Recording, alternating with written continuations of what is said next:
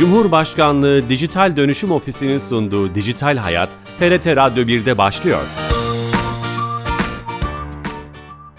Herkese merhaba, ben Bilal Eren. Teknoloji ve dijitalleşmenin hayatlarımızı eskilerini ele aldığımız Dijital Hayat programımıza hoş geldiniz. Her cuma saat 15.30'da TRT İstanbul Radyo stüdyolarından kulaklarınıza misafir olmaya devam ediyoruz.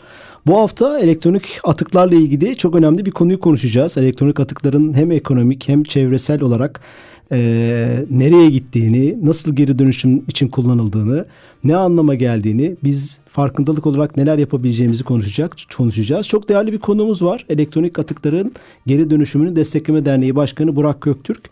Şu an stüdyo konuğumuz. Burak Bey hoş geldiniz. Merhabalar, hoş bulduk. Şeref verdiniz. Teşekkür ediyoruz. Bu önemli konuyu sizinle konuşmaya çalışacağız. Ama öncesinde her hafta olduğu gibi e, Türkiye Gov.tr'den bir özelliği Dijital Türkiye ekibinden Ayşe Torun'dan dinleyeceğiz. Hayatımızı kolaylaştıran bir servisi, hizmeti, kamunun hizmetlerinden birini dinleyeceğiz. Ayşe Hanım telefon attığımızda. Ayşe Hanım. Bilal Bey iyi yayınlar. Hoş geldiniz yayınımıza. Teşekkür ederiz. Bu hafta hangi servisi hizmeti bize anlatacaksınız? Ee, Bilal Bey öncelikle aslında e, hani yüksek müsaadenizle e, dünyada ulusal barışın ve bağımsızlığın çok önemli olduğunu gördüğümüz bugünlerde e, Çanakkale'de bizim barışımız ve zaferimiz için savaşan tüm şehitlerimizi saygıyla anmak isteriz bugün için. Ne güzel bir giriş oldu. Çok teşekkür ederim. Biz atlamıştık, siz atlamadınız. Çok teşekkür ederiz. Estağfurullah. Ee, o günlerden bugüne geldik. O nedenle bugün bir E-Devlet Kapısı projemiz var. Ee, bunu unutmamak lazım. Çok doğru. Ee, biz size bugün müsaadenizle biraz E-Devlet Kapısı'nın mobil tarafındaki gelişmelerden bahsetmek istiyoruz. E, biliyorsunuz artık e, teknoloji çok ileri bir boyutta kullanılıyor. İnsanlar mobil cihazları aracılığıyla uygulamaları kullanıyorlar ve bize devlet kapısı olarak buna uyum sağlamaya çalışıyoruz. Kullanılabilirlik ve erişilebilirlik standartları kapsamında e-devlet kapısındaki tüm hizmetler e, mobil cihazlara uygun olarak tekrar tasarlanarak mobile devlet kapısından yayınlanıyor. E, bu hafta itibariyle yaklaşık 3500 hizmete ulaştık mobile devlet. E, Enabız, MHRS gibi çok önemli uygulamalar da artık e, devlet kapısının mobil uygulamasında yer alıyor. E, ve tüm kullanıcılarımızı e, mobil uygulamaları, uygulamaları gönül rahatlığıyla ve güvenlikli olarak kullanmaya davet ediyoruz. Çok teşekkür ederiz. 7000. hizmeti e, evet. sizinle konuşmak dileğiyle. Tamamdır. Çok teşekkür ediyorum. İyi günler. Teşekkür ederiz. Kolay gelsin. Dijital Türkiye ekibinden Ayşe Torun'la beraberdik. Mobil uygulamalar vasıtasıyla 3500 kamu hizmetinin dijitalleştiğinden bahsetti. Kendisine teşekkür ediyoruz. Çok değerli bir konumuz var. Yayının başlangıcında söylemiştim. Elektronik Atıkların Geri Dönüşümünü Destekleme Derneği Başkanı Burak Köktürk Bey bizimle beraber. Burak Bey ilk önce şöyle başlayalım mı? Elektronik atık tanımıyla başlayalım isterim. Elektrikle çalışan her cihaz elektronik atık tanımına girer mi? Evet. Aslında şöyle e, çok basit hani biz e, kendimiz bugüne kadarki yaşadığımız tecrübelerden e, basit bir e, tanım geliştirdik. Elektrikle çalışan her şey ve elektronik olan her şey kullanım ömrü dolduğu zaman elektronik atık haline geliyor. E, dolayısıyla siz yayından önce bir araba örneği vermiştiniz. Araba bile mi elektronik atık diye eğer elektrikli, full elektrikli bir araba e, bozulursa veya Hı-hı. kullanım dışı kalırsa, kullanım ömrü dolarsa aslında elektronik atık oluyor. E, Buradaki baktığımız, anahtar kelime elektrik. Evet, elektrik ve elektronik yani içinde devre olması. E, baktığımız zaman hani dünyada daha, da böyle? Yani elektronik atık tanımı sizin söylediğiniz gibi mi? E, aslında bakarsanız çok daha hani detaylı işte voltuna, wattına kadar işte belli bir e, şeyin üstünde, içinde devre olan vesaire şeklinde ilerliyor teknik tanımı. Zaten bunun kategorileri ayrılmış durumda. Hani birazdan o konuya da gireceğim. E, ama genel olarak hani bizim e, tüketicilerin, son kullanıcıların aklında kalması e, hasebiyle e, bu şekilde genel bir tanım getiriyoruz biz. Baktığımız zaman neler var bu kategorilerde?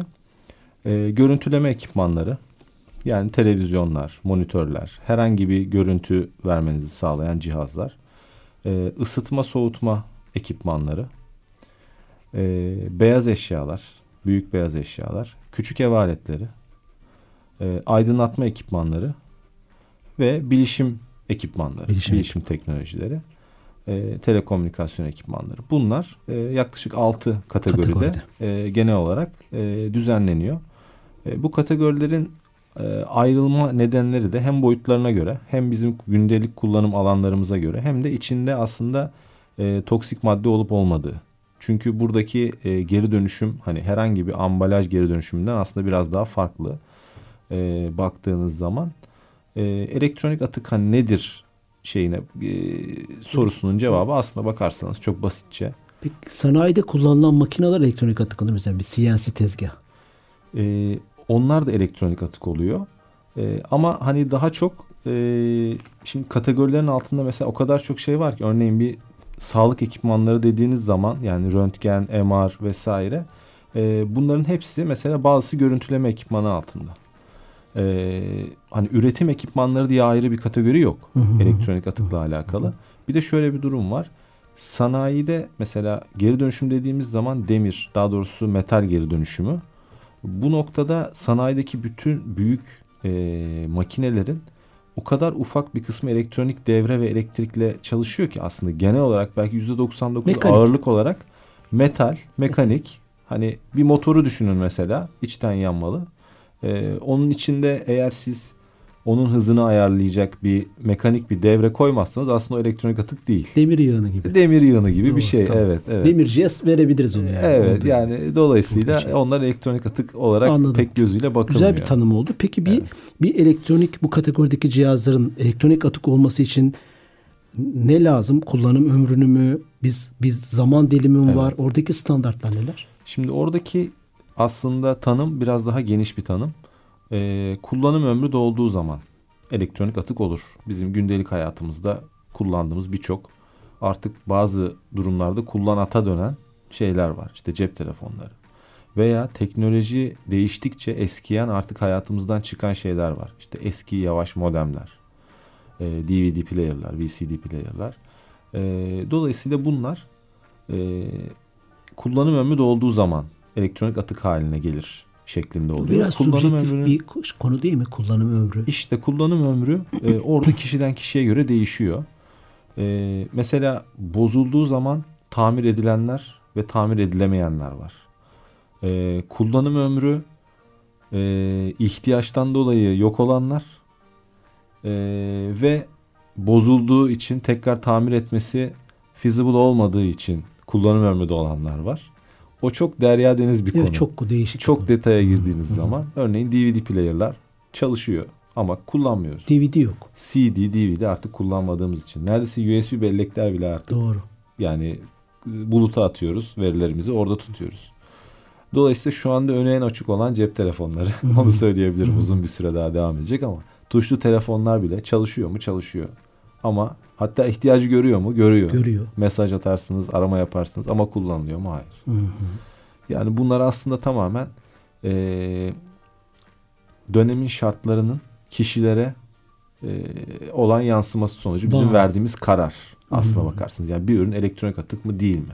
Mesela belki eee, bizim şu anda kullandığımız telefonların hani birçoğu Avrupa'da emin olun elektronik atık olarak görülüyor.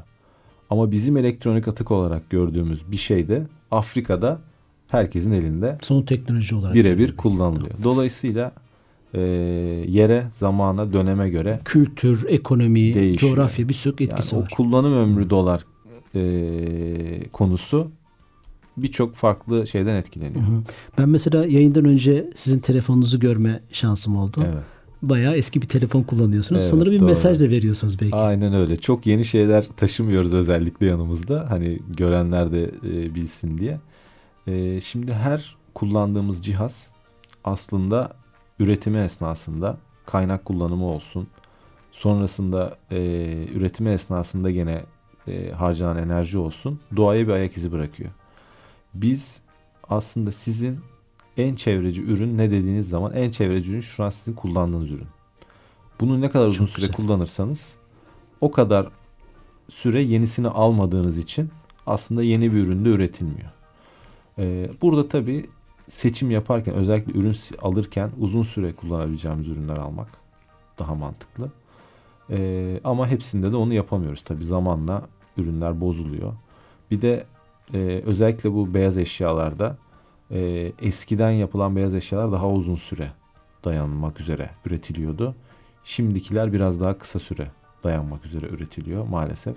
Bu da tabii planlı eskitmeye giriyor. Onda nedenleri var muhtemelen. Evet. Planlı eskitme ile ilgili bir program yapmıştık. Konuğumuz Evet. detayları bize aktarmıştı.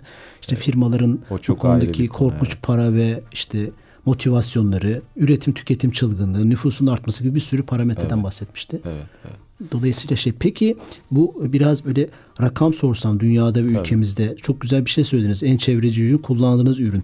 Her üretilen yeni ürün e, ve bir önceki ürünün elektronik atağa dönüşmesi, dönüştürülmesi bizim tarafımızdan Evet. belki de dünyaya, çevremize, ülkemize ne ne zararları var? Şimdi e, insanların teknolojiye olan erişimleri kolaylaştıkça eskisini ellerinden çıkarma eğilimleri de arttı. E, bunu biz şuradan görüyoruz.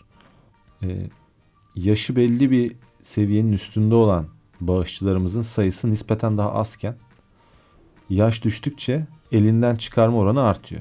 Yani hani tuşlu telefonuna gözü gibi bakan insanlar var bir yanda. Bir nesil Ama var. diğer yanda evet e, yeni nesil artık akıllı telefonu hani normal bir e, kullanat herhangi bir şeyi attığı gibi elinden çıkarabiliyor. E, tabii böyle olunca elektronik atık dediğimiz şeyin miktarı da artıyor. E, her sene dünyada yaklaşık 50 milyon ton elektronik atık oluşuyor. 50 milyon ton. Evet. Bu e, ülkemizde 700 bin ton olarak gerçekleşiyor. E, tüm dünyadaki ortalama toplama oranı e, %12, %13 civarında. Avrupa ortalaması %30. Avrupa'nın en iyi ülkesinde %60. Dolayısıyla şu noktaya gelmek istiyorum. Ülkemizde de %5 bu arada. Aslında elektronik atıklar toplaması o kadar da kolay bir atık değil. E, çünkü insanlar vakti zamanında çok büyük paralar ödeyip bu elektronik cihazları alıyorlar. Yani bir ambalaj atığı gibi, pet şişe gibi, işte cam şişe gibi veya herhangi bir plastik poşet gibi değil. Ee, ve belki bir gün lazım olur diye düşünenler var. Ee, bunun içinde benim verim var. Ben bunu tutayım neme lazım. Bir gün atarım deyip hani bir gün o bilgileri başka bir yere aktarırım deyip tutan var. Ee, böyle olduğu zaman hepimizin çekmecelerinde ikişer üçer cep telefonu, evlerimizin kullanmadığımız atıl yerlerinde bekleyen tüplü televizyonlar, DVD player'lar. Ee, bir noktadan sonra artık makineleri, evi belki. işgal ediyor ama biz fa- farkına varmıyoruz. Kablolar, Kablolar. e, adaptörler, istemediğiniz kadar birçok şey var. Tabii bir ufak tefek olanlar da atılıyor. Burada belki en avantajlı grup piller. Piller. Çünkü hem taşınabilir hem hani artık e, tap vasıtasıyla bilinç çok arttı. E, içinde zehirli e, ağır metaller olduğu için taşınabilir ve küçük olduğu için bütün marketlere, işte camilere, eczanelere küçük kutular koyarak bunların toplanması sağlanabiliyor. E, dolayısıyla orada gerçekten iyi çalışıyorlar. E, ama onun dışında büyük elektronik cihazların toplanması nispeten daha zor. Çünkü ağır. E, ekstra bir işçilik istiyor. Bazen asansör yok. Üçüncü kattan işte indirilecek vesaire. Bir orada bir lojistik yap- operasyonu var. Hmm. Hani ondan dolayı bunun bir maliyeti var. Ve bu maliyetin altına da açıkçası normalde kirleten öder prensibiyle üretici firmaların bunu fonlaması gerekiyor. Hani bu niye yüzde beşte diye soracak olursanız. E, ama bütün dünyada bir tek Türkiye'de değil maalesef bu yeteri derecede fonlanmıyor. E, yaklaşık 600 tane bizim ilçe belediyemiz var. E, bunların 10-15'i gerçekten fedakarlık yaparak birebir evlerden topluyorlar. Veya en azından size bir nokta gösteriyorlar. Hani gelin buraya getirebilirsiniz diye. E, ama onun dışında maalesef e, birazcık bilinçle alakalı. Biraz talep olmamasıyla alakalı belediyelere. E, Umarım bu programımız bu talebin artması için Evet, ufacık da olsa bir işte şey katar. Şey çok güzeldi. Kirleten toplar öder bunun maliyetini. Kirleten öder, De- evet. e, Aslında büyük teknoloji firmalarının veya bu saydığınız kategorizasyonda çalışan firmaların bir bütçeyle bu elektronik atıkları toplaması, imha etmesi, geri dönüşüm yapması evet. gibi bir bir mevzuat, bir yasal zorunluluk Var. mu lazım mesela? Ee, şu anda bir mevzuat var aslında. Bununla alakalı bir yönetmelik var. Atık elektrikli elektronik eşyaların toplanması e, yönetmeliği ile alakalı, geri dönüşümü ile alakalı. Ee, çeşitli paydaşlar var. Lisanslı firmalar var, belediyeler var. Hepimize düşen biz tüketici olarak bize düşen sorumluluklar var. E, belediyeler toplamak veya toplatmakla yükümlü. E, üretici firmalarda yetkilendirilmiş kuruluşlar kurarak bir araya gelerek bir organizasyon kurarak bunu e, organize etmekle yükümlü. Ama bir yandan da tabii bir şekilde fonlanması gerekiyor bunun.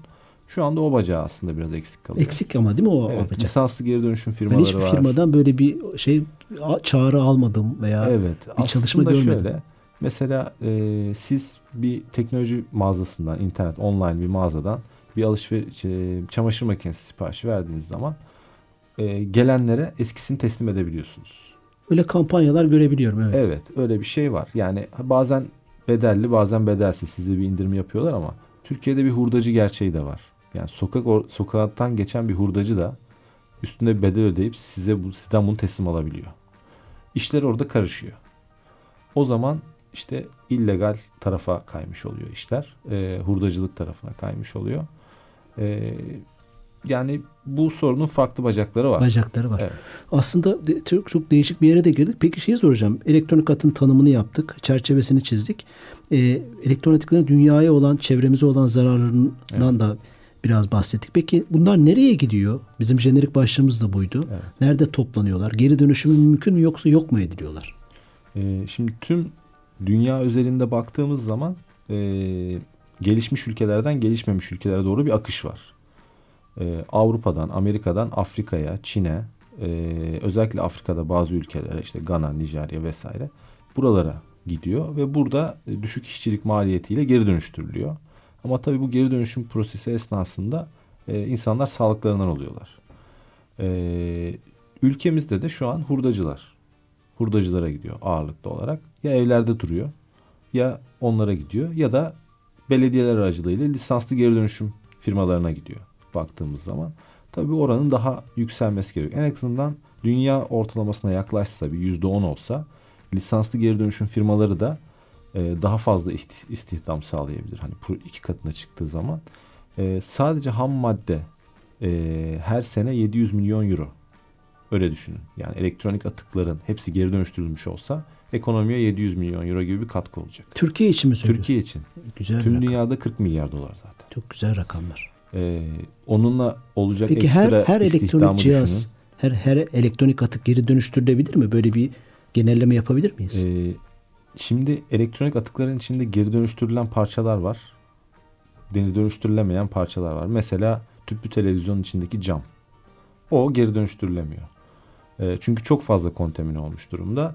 E, piller e, nasıl e, yer altında çeşitli noktalarda depolanıyorsa geri dönüşüm teknolojileri daha feasible hale gelene kadar onlar da aynı şekilde e, tutuluyor belli bir noktada. İçinde işte fosfor, kurşun vesaire ağır metaller var. E, ama onun dışındakiler zaten baktığınız zaman metal. Metal geri dönüşümü Türkiye'de var. Plastik geri dönüşümü var. Bu tip şeylerden oluşuyor. Onun dışında kart geri dönüşümü ekstra bir önemi var. Çünkü içinde değerli madenler var. Altın, gümüş, paladyum gibi. Onların bakır gibi onların geri dönüştürülmesi gerekiyor. O da o teknolojide maalesef şu an yurt dışında var sadece. Buradan yurt dışına gidiyor. Gidiyor. Ee, orada işlenip tekrar maalesef bize geri dönüyor. Ee, Birçok onu satın alıyoruz. Evet, e, sektörde kullandığımız şeylerin içinde aslında o madenleri tekrar biz geri alıyoruz işlenmiş şekilde. E, ama bu da tabii biraz hacimle alakalı. Bir şeyi aslında programdan önce de konuşmuştuk. Bir cep telefonunun içindeki işte altından bakırdan bahsettiniz. Evet. Hatta YouTube'da insanlar bu altının bakırın nasıl çıkarılacağı ile ilgili videolar çekiyorlarmış. Evet. Bu geri dönüşüm aslında bir standardı da olması gereken değil mi? Tabii. Sağlığa zararı, çevreye zararı olan bir şey. O, o konularda bir mevzuat, bir yasal düzenleme veya kontrol var mı? Yani e, çevre kanunu üzerinden ilerliyor şu anda. Ee, orada da dediğiniz gibi merdiven altı olduğu için yani bu istatistikleri bile aslında bakarsanız biz e, toplamakta çok zorlanıyoruz. Ta ki yakın zamana kadar hani daha çok Avrupa Birliği projeleriyle beraber Türkiye'de ne kadar elektronik atık var. Hani o incelenmeye başladığı zaman biz o ancak 700 bin ton rakamına ulaşabildik. Ee, onun e, takip edilmesi gerçekten çok zor. Hani e, tabii standartlara uygun şekilde geri dönüştürülemeyen şeylerde mutlaka hem bir ekonomik kayıp oluyor hem e, çevre kirleniyor. Çok basit kısa bir örnek. Kabloyu kablonun içindeki bakırı iki şekilde çıkarabilirsiniz. Eğer maddi durumunuz yoksa üstüne benzin döküp yakarsınız. Kablo yanar, plastik havaya uçar, bakırı alırsınız. Maddi durumunuz varsa kırma makinesi alırsınız. Hem plastikten yararlanırsınız hem bakırdan yararlanırsınız. Çok basit olarak Çok bunu basit. söyleyebilirim Hı hı. size. Ee, diğer şeyler için de aynı şey geçerli. Karttaki altını almak istiyorsanız çok basit bir çözeltiyle alırsınız ama geri kalan alamazsınız ve çöpe gider. Teknolojiyi biliyorsanız en ince ayrıntısına kadar ondan Bu yararlanırsınız. işin maliyeti çok mu peki? Neden bu işi yapacak geri dönüşüm firmaları sayısı az veya hiç yok Türkiye'de? Ee, lisanslı geri dönüşüm firması var. Ama kart geri dönüşümü için aslında bakarsanız para ve teknolojiden çok istikrarlı bir şekilde ürün girişi tedarik olması gerekiyor yani. Bilgisayar Ham madde kartı, diyorsun galiba. ham Devamlı ham madde evet. gelmesi lazım. Atık gelmesi kartı, lazım. cep telefonu kartı aynen öyle. Hı hı. Ee, aslında bunu da konuşmuş olduk. Sizin dernek olarak biraz da orayı da konuşmak istiyorum. Kalan vaktimizde o dernekte siz ne yapma ne yapmayı planlıyorsunuz? Motivasyonunuz ne? Neler yapıyorsunuz? Ee, Derneği biz 2012 yılında kurduk. Ee, ve aslında elektronik atıklarla alakalı bilinç geliştirmek için kurduk. Konferanslar, seminerler veriyoruz. Hala da veriyoruz. Ee, ama şunu fark ettik. İnsanlara işte elektronik atık zararlıdır. İçindeki e, şeyler toprağa, havaya, suya karışmamalıdır dediğimiz zaman e, eski elektronik eşyalarını kurtarmak için yeterli motivasyon olmadığını gördük. Biz de e, köy okullarına bilgisayar projesini başlattık. Kişiler veya kurumlar eski çalışan çalışmayan bütün eski elektronik eşyalarını derneğimize bağışlayabiliyorlar. Biz de onları tamir edip köy okullarına bilgisayar projesi kapsamında değerlendiriyoruz. Her Bu- ay Bu da bir geri dönüşüm. e, yani, Yani. hem eğitim hem çevre aslında iki fa- fonksiyonu var. E, hem çöpe gitmemiş oluyor, geri dönüşüme gitmiş oluyor. Hem de bazı şeyler bazıları da tamir edip ihtiyacı olan okullara gitmiş oluyor. Her ay 2-3 tane biz bilgisayar sınıfı Bu kuruyoruz. süreci şeffaf yönetiyor musunuz? Ben size bilgisayarımı verdim Tabii. veya elektronik elektronik atığımı. Ben onun akıbetini görebiliyor muyum o Ee, cihazın? Bağışçı panelimiz var. Size bir kullanıcı adı ve şifre veriyoruz. Siz oradan sizden teslim aldığımız zaman ki fotoğrafını görebiliyorsunuz. Ee, bir iki ay sonra da zaten o güncellendiği zaman oradan takip ediyorsunuz. Hangi okula ne gitmiş, çocuklarla beraber çekilen fotoğraf vesaire hepsini görebiliyorsunuz. Bugün bugüne kadar mesela kaç tane bilgisayar sınıfı kurdunuz veya Ee, nasıl yaklaşık projeleriniz 35 oldu? oldu. 35 tane. Evet, evet. 35 Muhteşem. bilgisayar sınıfı. Her biri onar bilgisayarlık. Toplamda 350 bilgisayar oluyor. Ee, tabii çok güzel tepkiler alıyoruz. Çocuklardan da, bağışçılardan da. Ee, ağızdan ağzı yayıla yayıla e, projeler devam ediyor. Bu bilgisayarlarla temel faaliyetlerde yapılıyordur bildiğim kadarıyla. Tabii ofis programlarını çalıştırır, internete girer. E, stabil çalışan, e, güzel, ikinci el, sağlam kasalar 17 inç monitörlerle beraber kuruluma gidiyor. Harika. Buradan da aslında tekrar etmekte fayda var. Hem programımızın konuğu e, e, e, kendisi Elektronik Atıkların Geri Dönüşümünü Destekleme Derneği Başkanı Burak Köktürk'le beraberiz. Derneğin web sitesini buradan şey yapalım mı? Evet, Dillendirelim e, ve dinleyenler için. EAG'de, e, EAG'de.org.tr Edirne, Adana, Giresun, Diyarbakır.org.tr adresinden bağış yap butonundan çalışan çalışmayan bütün eski elektronik eşyalarınızı oradaki formu doldurabilirsiniz. İstanbul'dan Siz gelip alıyorsunuz herhalde. Tabii biz gelip alıyoruz. İstanbul'dan her hafta, Ankara'dan her ay, e, İzmir'den de gene her hafta alım sağlıyoruz. Muhteşem ve buradan da şeffaf şekilde o bağışınızın hangi projede kullanıldığını görmüş oluyorsunuz. Son aşamada son 1-2 dakikamız kaldı.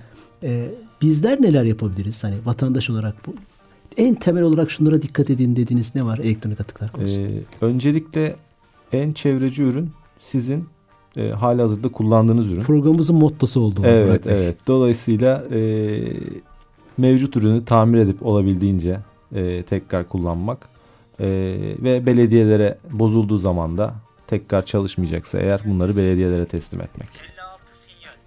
Bu şekilde e, kısaca özetleyebilirim.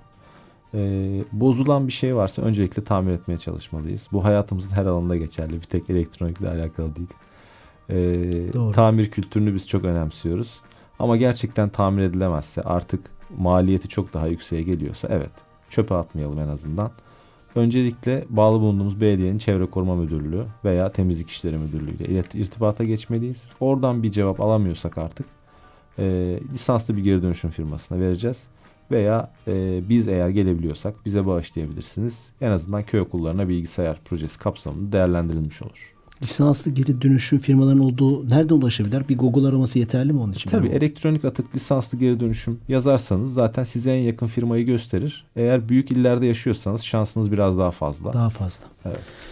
Evet e, programımızın sonuna geldik fakat e, çok debi derya da bir konu. Evet. E, harika bilgiler oldu. Mutlaka daha çok konuşacak şeyler vardır ama temel olarak bilinci bilinçlenme noktasında temel sorularımızı sorduk. Şeref verdiniz. Konuğumuz oldunuz. Biz teşekkür ederiz bu fırsatı verdiğiniz için. Ben teşekkür ederim. Elektronik Atıkların Geri Dönüşümünü Destekleme Derneği Başkanı Burak Köktürk'le beraberdik. Elektronik atıkların akıbetini, e, çevreye verdiği zararları ve e, geri dönüşümünü konuşmaya çalıştık. Haftaya yeni bir konu ve konukla beraber olacağız. Bu programımızın kaydını da yarına itibaren YouTube ve podcast kanallarımızda bulabilirsiniz. Bugünün e, bu özel günün vesilesiyle de Çanakkale şehitlerimizi minnet ve saygıyla anıyoruz. İyi hafta sonları, hoşçakalın.